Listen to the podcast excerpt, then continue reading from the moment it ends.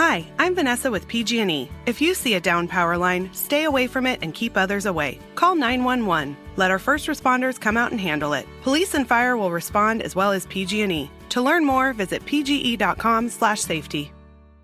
Güvene ihtiyaç olan her anda yanınızda olan Türkiye Sigorta Anlatamadım podcast'ini sunar. Türkiye Sigorta gücü adında. Düşenin dostu, koşanın matarası. Yabancı değil sanki evin amcası halası. Ağlayanın su geçirmez maskarası program. Anlatamadım Ayşe Balıbey ve Cemişçilerle beraber başlıyor. Arkadaşlar, arkadaşlar durun. Ne oldu be? Program başlamıyor. ne yapıyorsanız bırakın. Bırakın anlatamadım başlıyor. Ayşe Balıbey ve Cem İşçilerle birlikte dırırırt. Eskiden böyle yaparlardı ya Ramazanlarda. Nasıl yani? Dırırt ne? Böyle hani fesane günlerinde durun bilmem kimle bilmem kim geliyor. Hacivat'la öyle yapmıyorlar mıydı acaba ya? Ayşe'cim bir anda 1922 yılında bir örnek verdiğin için hatırlayamadım. Ay bir şey söyleyeceğim sen öyle dedin ya şimdi Cemo.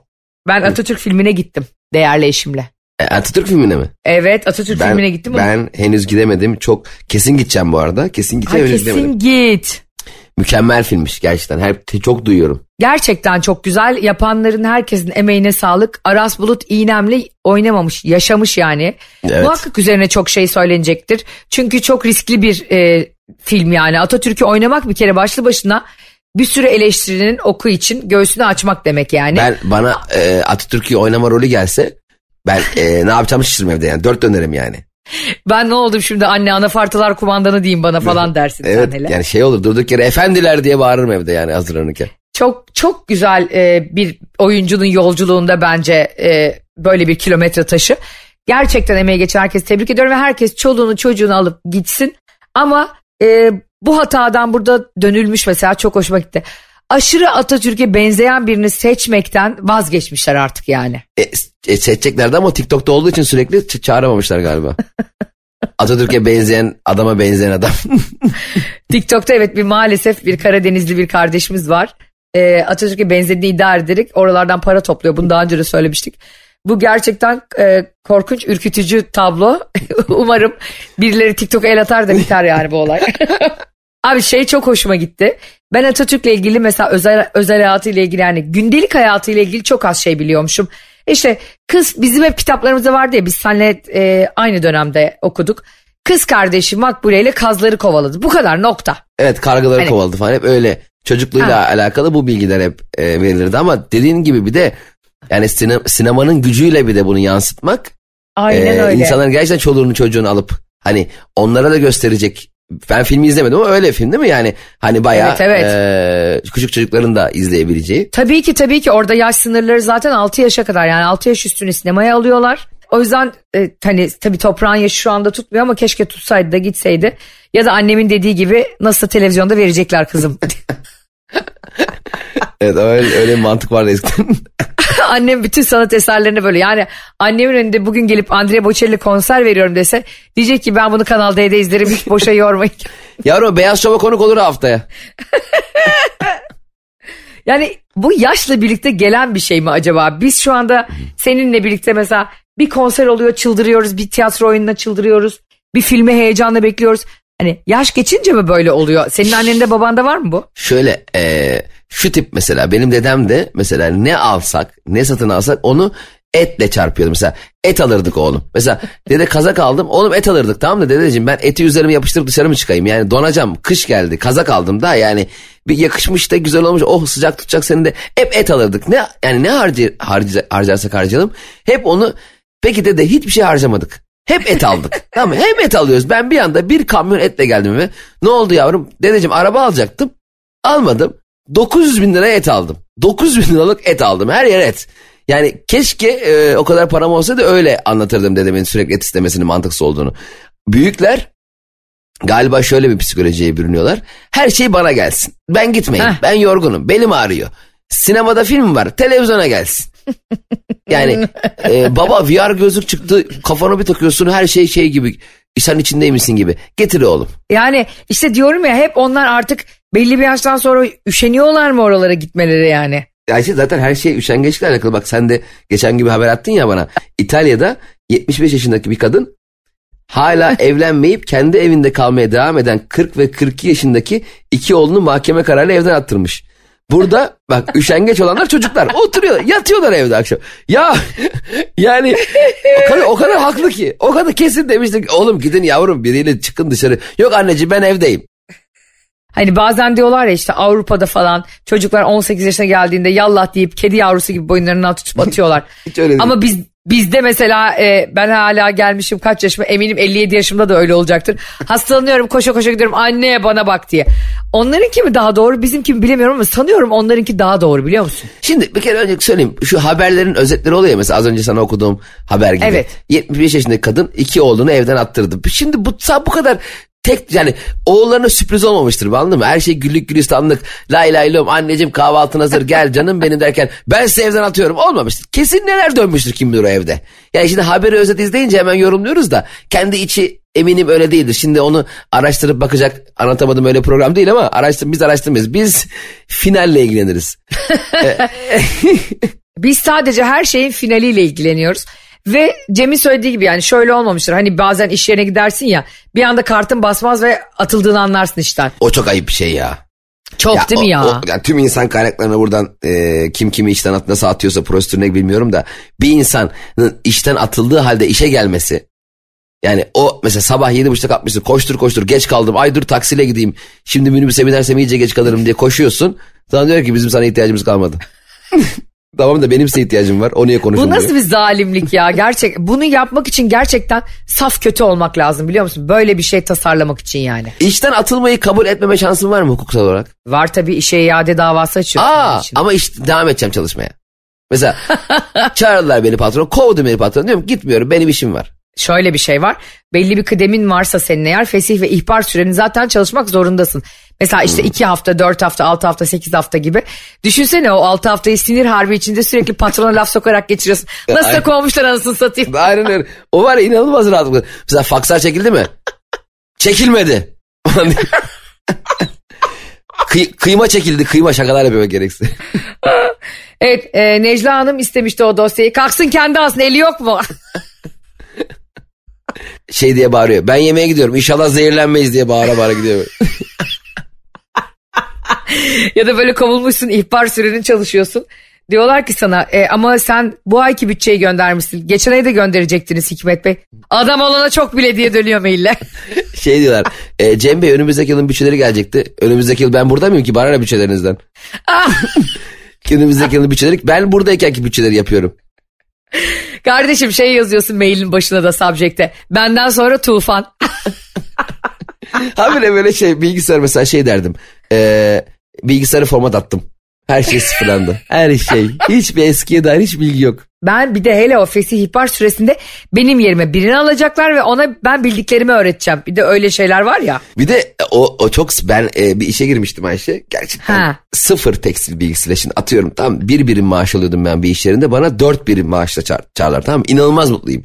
Yani dört kat maaş alıyorum. Tamam, dört kat maaş şirketi duvarlarını yalayacağım yani. Öyle şeyim yani çalışmayı istiyorum. Çünkü o inanılmaz para kazanacağım tamam mı o dönem. Ki benim aldığım para da normalde piyasanın üçte biriymiş.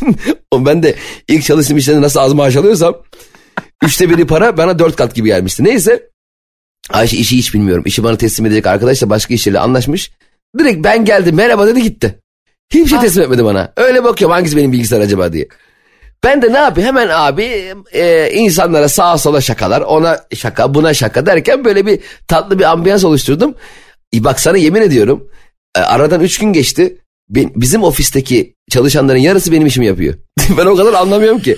Çünkü çok tatlı bir arkadaşlık oldu. Herkes benim iş. Ben hiç anlamıyorum. Kumaşlar kesiliyor, aşağı gidiyor, boyamaya gidiyor, müşteriyle görüşüyor falan. Ben sadece oturuyorum yönetmeye başladım. Bir anda kendi bilgisayarım yöneticisi oldum. Peki acaba e, seni işe alan patron şirketin zekatı olarak mı seni çalıştırıyordu orada?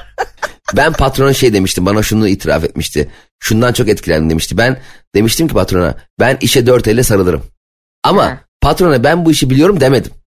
Dört elle sarılırım dedim. Yani elimden gel ya elimden geleni yaparım dedim anladın mı mesela hani mesela fut- futbol maçları oluyor ya dok- 9-0 yenilmişler e, röportaj yapıyorlar yenilen takımın oyuncularıyla Di- diyor ki elimden elimizden geleni yaptık doğru yaptı bu kadar yapabiliyorum Doğru. Bir de şu vardır kendini oralarda kandırma vardır böyle.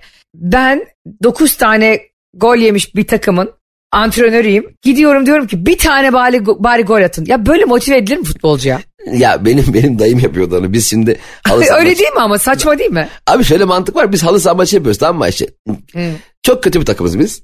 Gerçekten iyi takımda. Her maçta 10, 15, 20, 25 yiyoruz sürekli. Bir gün vallahi bak unutmuyorum 11 gol falan yemiştik. Sonra bir atak yaptık Ayşe. Güzel bir atak ve gol attık. 11-1 oldu.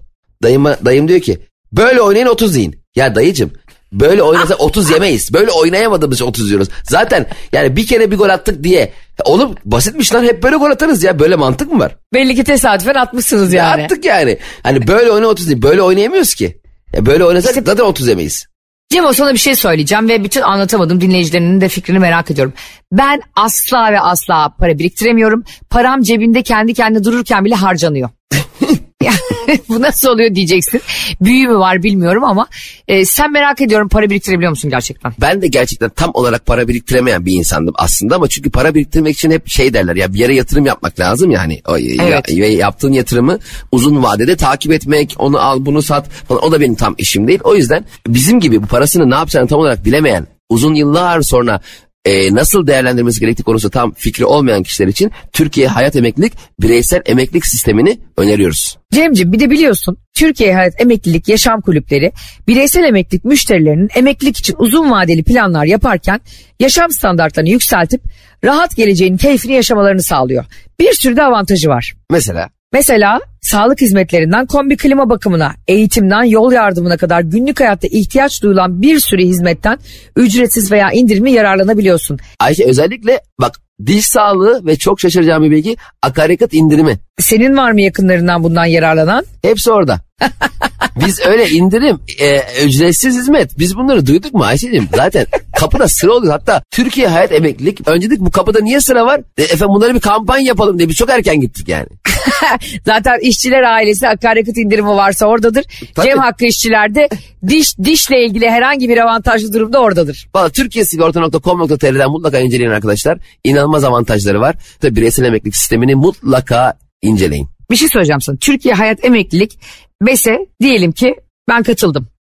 Ne Evet. katacak bana? Yani para harcamadığımda e, kaçırmayacağım şeyleri merak ediyorum anladın mı? Hem fonlarda hem de %30 devlet katkısıyla yatırımların sürekli değerleniyor. Bu bir. Bir dakika bir dakika %30 devlet katkısı mı veriliyor burada? Evet aynı. Aa. Ne kadar bir yatırım yaparsan o yatırımın %30 değerinde devletin de katkısı var. Hiç durduk yere hiç olmadık bir zamanda yani birdenbire yatırdığın miktarın %30'unu devlet de sana katkı sağlıyor. Bu inanılmaz bir avantaj. Üçte biri ya hem faizli hem de faizsiz fonlarda değerlendirme seçeneğin de var. İstersen faizli bir şekilde de fonlarını yönetebiliyorsun. Bireysel emeklilik sistemine gelene ne veriyorsunuz Cem Bey hediye olarak?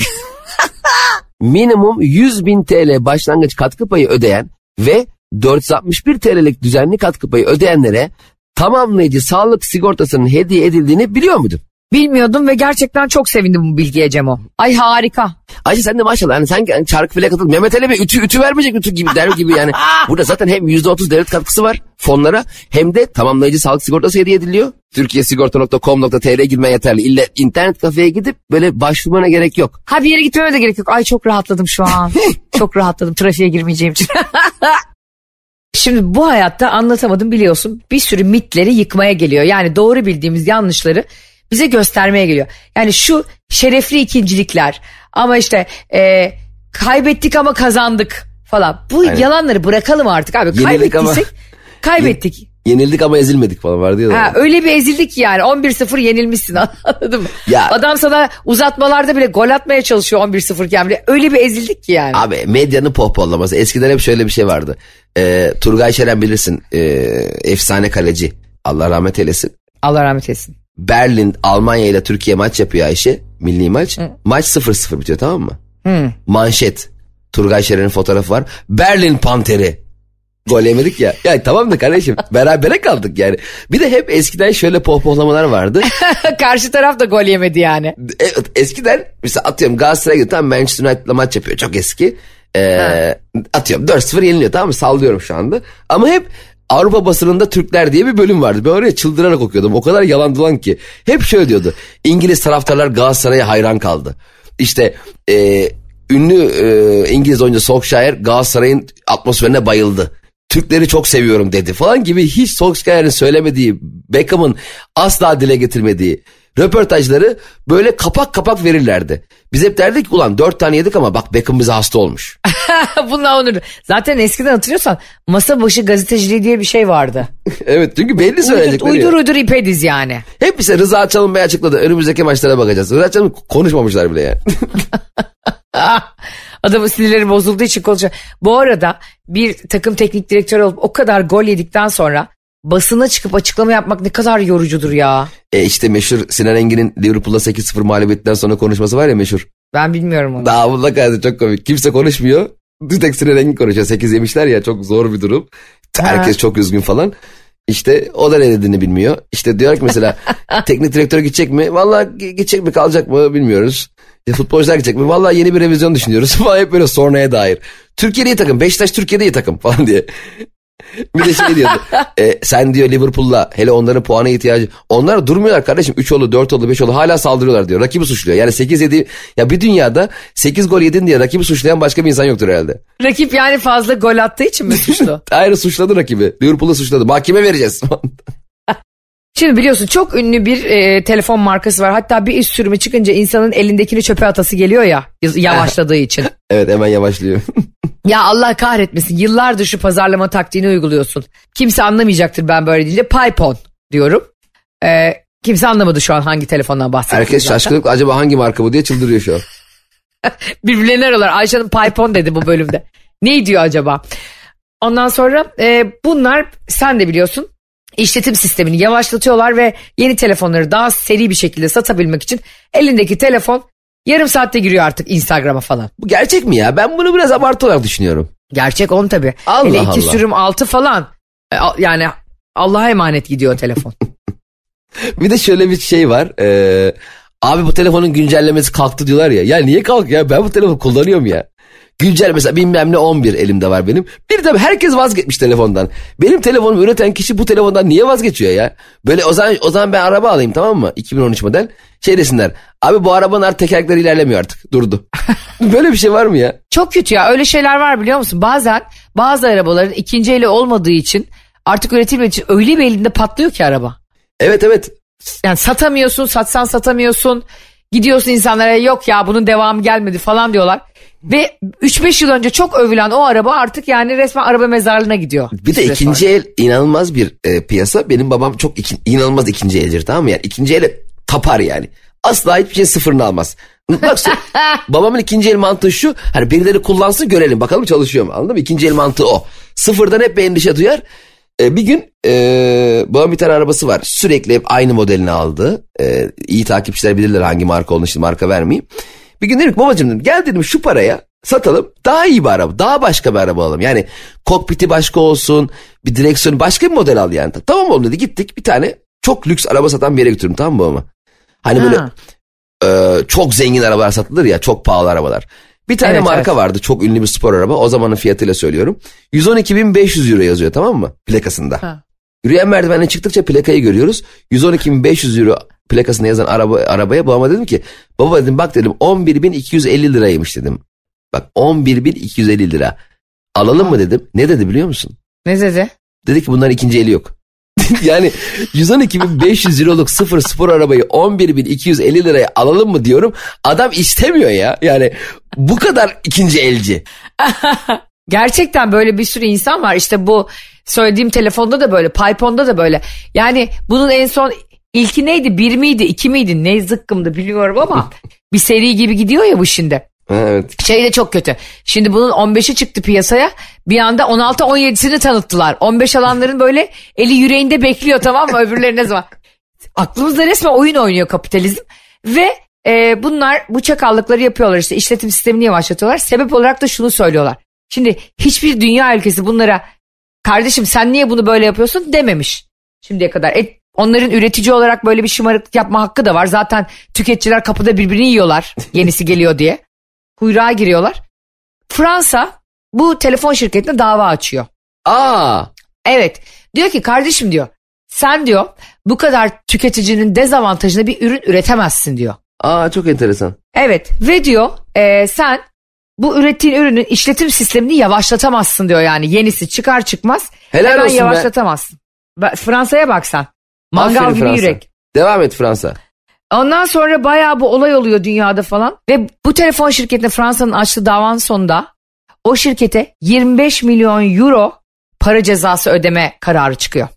25 milyon euro. Şirket evet şirket Fransa'ya 25 milyon euro ödüyor ve şu anda diyelim telefonun işletim sistemi e, ya işte gidip geliyor yavaşladı falan diyenler bu telefon özelinde kullanıcı konumlarını Fransa yaptıkları zaman telefonlar cayır cayır çalışıyor Cemo. Aa bilgiye bak. Orada yavaşlatamıyorlarmış yani Amerika. Ayşe'cim şimdi bu bilgi yani gerçek değil mi? Yani Biliyorsun burada- ben e, burada 6 ay önce sigortada paranız vardır birikmiştir dedim. İnsanlar bana teşekkür etti haftalarca. Paramız birikmiş diye filan. Bak bu bilgi de yine altın değerinde anlatamadığımdan onlara bedelsiz olarak gönderdiğim bir bilgi. Peki Bizi telefon- dua etsinler yeter. Peki telefon Fransızca mı oluyor? Hayır Arapça oluyor. Zidane falan var ya orada Fastunus Cezayir'den gelen bir sürü. Hangi dil istiyorsa. Ya E, böyle orada bir- Fastunus Cezayir'de nece konuşuluyor? Fasça mı? Fasça. Burada Tunus ve Cezayir'de hangi diller konuşuluyor acaba merak ettim şu an. hemen Google'layalım. Hemen Cem Hakkı İşçiler size bilgi vermek için şu an Cezayir'de Fransızcanın dışında hangi dil konuşulduğunu söyleyecek. Böyle de bir program sahibiyiz. Yani yalan yok. Reklama girebilirdik. Biliyormuş gibi hava atabilirdik bu bilgiyle. Tamam da Ayşe'cim şimdi şunu e, baktım şu an Arapçaymış öncelikle. Ne Ama- oldu? Ne oldu? Utandın Tamam da- mı biraz? Tamam da şunu anlayamıyorum. Normalde programlar içerikleri hazırlanır değil mi önceden? Hiç Evet. şöyle bir hani sanki son dakika haberi almışız gibi Cezayir'de hangi dil konuşuluyormuş bir dakika bakalım arkadaşlar deyip herkesin bakabileceği Google'a bakıp normalde mesela Cezayir'de Arapça konuşulmasıyla alakalı bir konu konuşuyor olsak okey bu bilgi veririm ama bir anda aklımıza gelip radyo programında arkadaşlar bir saniye diyen mesela şöyle bir şey yok mesela arkadaşlar şimdi bir haber geldi hemen bakıyoruz olsa anlarım hani yeni bir haber anladın mı şey Ya bir şey söyleyeyim mi sana? Ee, çok alakasız bir konu açacağım ama bu arada inşallah anlatamadım da dinleyicileri anlamıştır. Benim uydurduğum e, ve öylesine söylediğim bir dil bile gördüğünüz gibi Fransa'nın sömürgelerinde konuşuluyor. Hani böyle testlerde vardır ya bir şık vardır atarsın tuttura tuttura yüz alırsın ya ben o öğrenciyim işte. Sen de iki şık inse bile attığı tutmayan öğrencisin bak. ben tek şık olsa yanlış boşluğu işaretlerim. Yemin ediyorum sen o kadar testlerde attığı tutmayan öğrenci tipi var ki sende. Doğru mu? Ama şimdi atmak bak insan yani bazı soruların cevaplarını bilmiş şıklardan gidersin ya o şıklar bana yanıyor anladın mı böyle yanıyor ve sanki dersin ki doğru şık yanıyormuş gibi bir his oluyor. Sonra şey diyorum abi soruları okumaya ne gerek var ya? Şıklardan gideriz. Şıklar da şu. 2, 4, 5, 7. E, Sana o kadar mantıklı geliyor ki yani an, an- inanılmaz bir olay. Çok eğlenceli. Geçtiğimiz günlerde bir haber vardı. Bunu da anlatamadım. Dinleyicileri sağ olsunlar. Her zaman söylediğimiz Ayşe'nin bavulu ve Cem İşçiler Instagram hesaplarımızdan bize gönderdiler konuşalım diye. E, lütfen Instagram hesaplarımızı takip etmeyi ve şu konuyu konuşun Ayşe abla Cem abi demeyi unutmayın. tamam. Sivas'ta bir vatandaşımız Cemo kendisini dolandırmak isteyen dolandırıcıyı dolandırmış. Şimdi burada dolandırıcı kim oluyor? dolandırma dolandırma inception'ı var burada bir kere. Yani dolandırıcı o zaman dolandırmaya teşebbüs edenle gerçek dolandırıcı olmuş oluyor. Yani birisi dolandıramamış o zaman şimdi burada e, mahkemeye gitsek dolandırmaya mail etmiş kişinin dolandırıldığı haberiyle alakalı suç duyurusunu dolandırmaya çalışan kişi e, verebilir mi? Hmm, güzel soru. Değil mi? Sonuçta ben dolandıramadım. Şimdi do- dolandırmaya çalıştım. Ama dolandırıldım. Şimdi burada ikimiz de mi suçluyuz? İki, yani iki dolandırıcı var ama biri dolandırabilmiş. Şimdi Yani hırs- biri aslında e, fiili gerçekleştirmiş, diğeri gerçekleştirememiş oluyor. E, biri sadece düşün, ben düşündüm e, Hakim Bey. Ben denedim ama olmadı. Yani dolandıramadım diye neden dolandırıcı yaftası? Ben dolandıramayıcıyım şu anda. Dola- Dolandıramayıcı. dola- dolandıramayıcının suç, suçu var mı? Burada e, tabii ki var. Çünkü sen Niye? e, bir, bir tane diyelim ki tezgah kuruyorsun bana tamam mı? Kurdum. Bazen özellikle dikkat etsin insanlar şu e, ara tatil dönemlerinde işte yılbaşı şimdi o da yılbaşı cumadan e, başlıyor pazartesi de tatil ya. İnsanlar bir yerlere kaçmak istiyor yakın uzak. Şöyle adamlar çıkıyor şöyle kadınlar çıkıyor. E, işte Sapanca'da harika bir e, orman evi altı odalı gelin ailenizle sülalenizle kalın burada diyorlar tatil için Aynen, 3-4 gün. aynen. Aynı yeri 25 kişiye kiralamış oluyorlar. Bir de evet aynı şey oluyor ya mesela ço- e, bazı ilan sitelerinde falan oluyor genelde o. E, bakıyorsun abi bir ev var atıyorum Sarıyer'de dubleks deniz manzaralı. E, fiyatı da normalde 65 bin lira falan ya kirası oranın. Yazmış 25 bin lira yazmış tamam mı? Bir anda bir, lan bir bakıyorsun Allah Allah bedava ilan açılalı da bir 15-20 gün olmuş hani çok yeni ilan da değil. Hemen kapayım diyorsun bunu hemen arıyorsun. Aradığın kişi kesinlikle şehir dışında oluyor. Çok tatlı bir adam. WhatsApp numarası veriyor. Şehir dışındayım. Doktorum. Genel doktor oluyor bunlar. Ben diyor doktorum diyor. Şehir dışındayım. Ameliyat için geldin diyor. Bir briefing konferansım da var diyor. Ee, bir hafta sonra geleceğim. Eğer ilgileniyorsanız bir kapora verin bana diyor.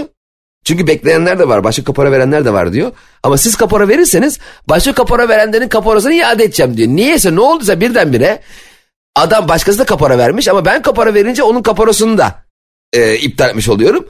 Parayı gönderiyorsun.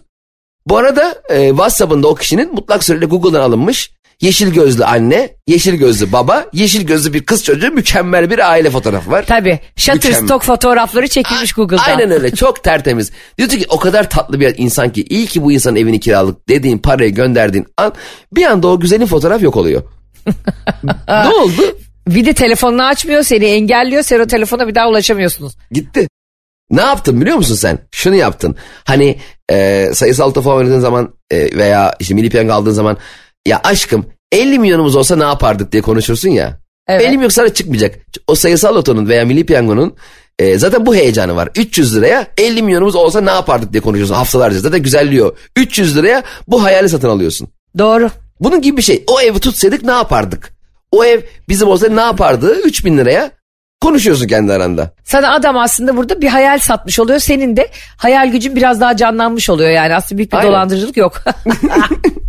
Dolayısıyla Bize bak burada buradaki- şey program dolandırıcı aklamaya dönmesin de. Şimdi peki şu olsa bu haberdeki gibi istersen önce e, haberin Evet, sevgili lütfen. dinleyicilerimiz için orijinalini okuyayım. Ondan sonra bu olayı konuşalım.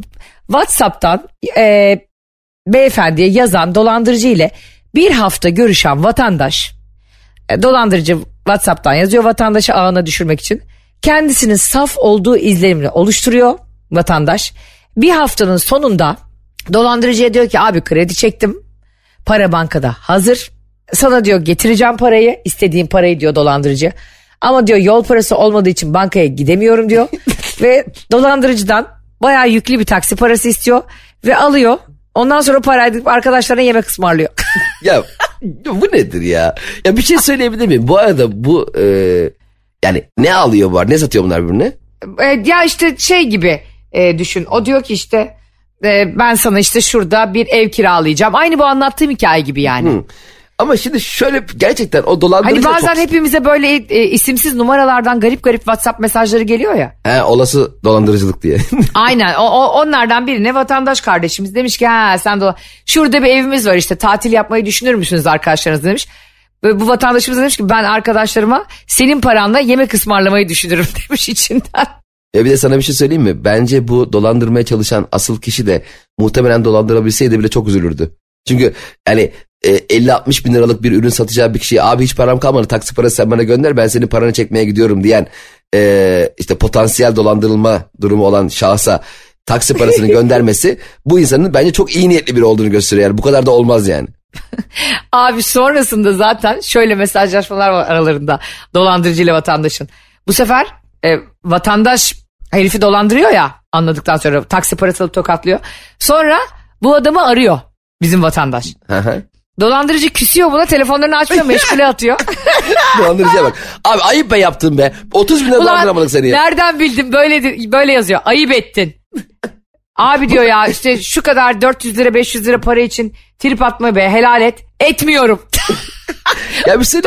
Bunlar arkadaş olmuş lan. Dolandırıcı bir anda babaanneme dönüyor. Ben dualar helal etmeme. Vallahi bunlar arkadaş olmuş bunlar. Yani bence bunlar birbirlerine borç pala falan verebilirler birkaç hafta sonra. Buradan ne anladın sen? Nasıl ne anladın sen?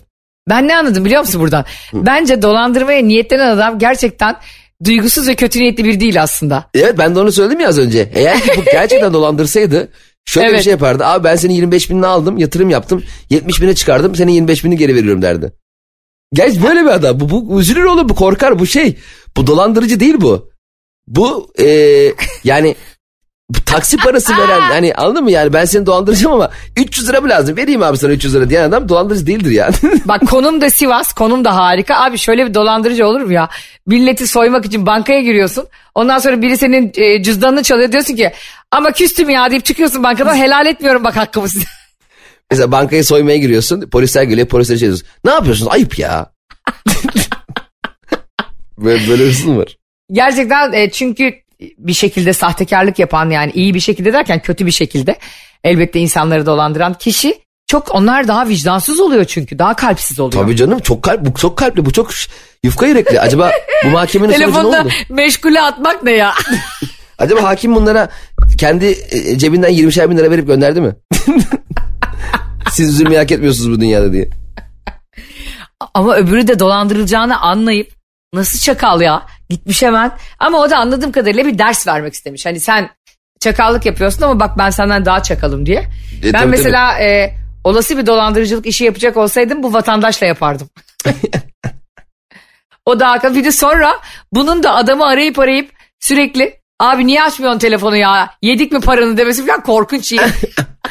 Abi taksi fişini sana göndereyim istersen diyor.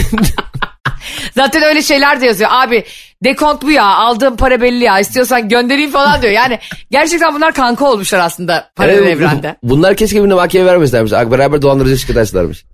Birlikte bir hafta veriyorum onlara bak. İkisi de böyle karakolda beyanlarını verip çıksınlar. Gel abi neydi senin sıkıntı deyip çay içmeye giderler bunlar yakında. abi bu gerçekten Türkiye'nin haberlerindeki dolandırıcılar bile birbirinden enteresan yani. Hani kalpsiz ve e, insanların hakkını yiyenleri söylemiyorum ama böyle küçük çakallıklardaki komiklikler beni aşırı güldürüyor gerçekten. Valla gerçekten tebrik ediyorum bu arada. Dolandırılacağını anladığı an dolandırıcıyı dolandırma hikayesiyle e, gündem olmuş arkadaşımız. Çok tebrik ediyorum. Bundan sonra ben onun yerinde olsam dolandırıldığınızı mı düşünüyorsunuz? 0850 diye numaramı bırakırdım ve dolandırılma ihtimali olan kişilerle kendim irtibat kurar. Taksi parası, maksi parası, dürüm parası 3-5 kağıdını dolandırıcının alırdım. Çünkü dolandırılmaya e, mail etmiş kişinin parasını yemek çok büyük keyif. Doğru. O yüzden tebrik ediyorum. Anlatamadım da yine dolandırıcılık, e, namussuzluk konuştuk. Anlatamadım ama her zaman insanları iyi yola sevk ettiği için Her tabii zaman. ki kimsenin parasına, puluna, karısına, kızına, işine, gücüne yan gözle bakmamayı bu programla birlikte bilmeyenler de öğrenecekler. Kesinlikle. Ee, gerçekten bir hayatın bir karması olduğunu ve buradan başka bir dünya daha olduğunu ve adaletin de sadece burada işlemediğini de hatırlayıp insanlara her zaman nezaketle davranalım. Ve sonrasında da kimseyi kınamayalım çünkü senin hikayen daha bitmedi. Ayşe sana bir şey söyleyeceğim. Gerçekten korkum şu. E, biraz son söylediğin endişe duydum. Niye biliyor musun? Niye? E, anlatamadım gerçekten Metro FM'de olan bir program değil mi? Sonuç itibariyle 7 ile 10 arası anlaşmamız var ve Metro FM'de yayın yapıyoruz. Ama sen o Tabii. kadar güzel finaller yapıyorsun ki korkum şu. Kamu spotu olarak senin cümlelerin başka radyolarında kullanacağını düşünmeye başladım. Yani tüm Ay radyolarda yani. beni ne kadar güzel övüyorsun ya. Hemen IBAN'ına para atıyorum. Arkadaşlar bugün de e, bir anlatamadım daha biter. Do- küçük dolandırıcıların ellerinden diyormuşum. Büyüklerinin gözlerinden falan diyor. Hayır e, onurlu ve haysiyetli yaşayan en azından bu ülkede ve dünyada yaşamaya çalışan herkesin yanaklarından öpüyoruz. Mükemmelsin. Görüşmek üzere. Bay bay. Anlatamadım. Güvene ihtiyaç olan her anda yanınızda olan Türkiye Sigorta Anlatamadım podcast'ini sundu.